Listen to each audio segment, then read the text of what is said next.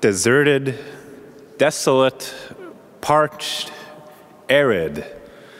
These are images that come to mind when we think of a desert. Jesus spends forty days in the desert prior to beginning his public ministry, and he invites us to follow him there during Lent. In sacred scripture, the desert is understood as the symbolic opposite of the garden. The garden, like the Garden of Eden, represents communion with God, harmony with creation, abundance of life, and peace. Since the fall of Adam and Eve, however, we experience life outside the garden. The spiritual wound left by original sin leaves our hearts with a propensity to sin. Tradition calls this concupiscence. Original sin, furthermore, inclines us toward turning away from God, toward distrust in Him, and causes us to suffer interior conflict and disintegration of our hearts and minds. Living day to day in the world allows us to easily forget and ignore these dark realities of our fallen nature. Left to our own devices, we often kid ourselves into thinking we can recreate on our own that garden around us, when it's really just a giant facade. In a word, the devil himself has the upper hand in our lives unless we intentionally push back against him. And so Jesus invites us into the desert for these forty days. Both the number forty and the desert location have major biblical connotations. Moses spent forty days alone with the Lord on Mount Sinai before receiving the Ten Commandments. He then led the Israelites through the desert for forty years before reaching the Promised Land. Other great figures like Elijah, Ezekiel, and Jonah all spent forty days in preparation for a great divine intervention. Wandering in the desert represents solitude and an absence of material comforts.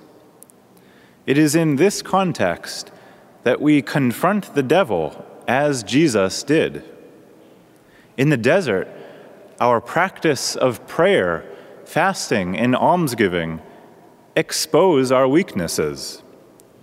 Every time we are tempted to pray less, to forego our sacrifices, to give less of ourselves, we realize how broken we really are and to what extent the devil holds the upper hand in our lives. Forty days of prayer, fasting, and almsgiving forces us to face head-on the many temptations that often lie hidden and the chance to confront directly the devil's lies and false promises.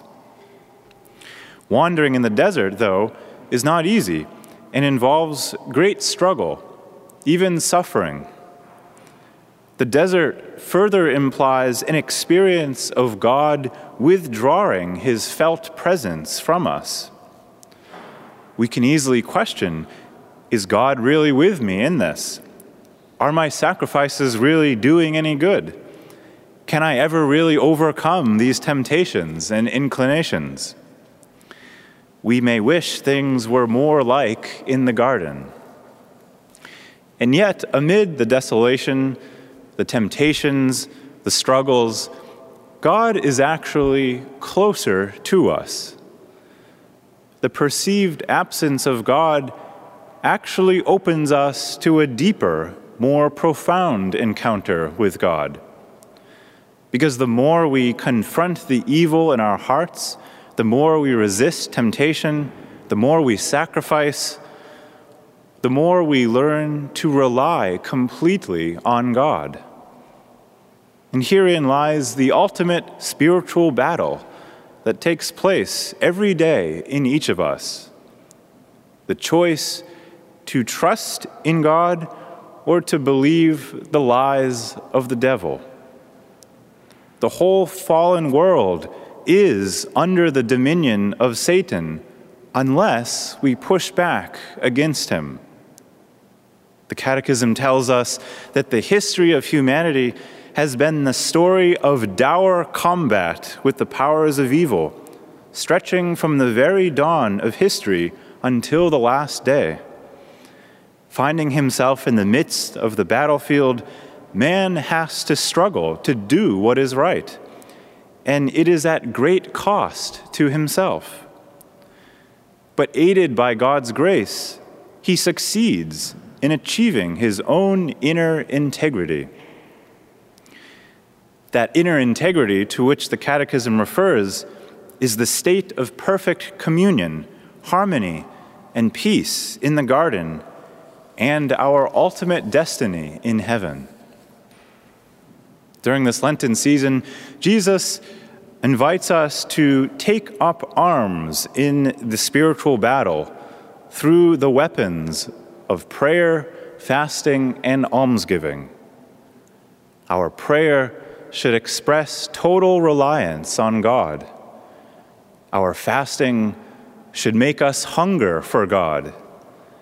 Our almsgiving should stretch our hearts to love more. And if we persevere in this struggle, we will experience reconciliation with God, healing, and communion. Amid the wandering in the desert, the desolation, the dryness, we will above all die to sin, and God will purify our hearts, granting us the freedom that is found only in total reliance on Him. Thanks for listening to Within the Walls of Saint Paul's Sunday Homilies. Please consider supporting us by visiting s t paul parish dot org. That's s t paul parish dot org. God bless and see you next time.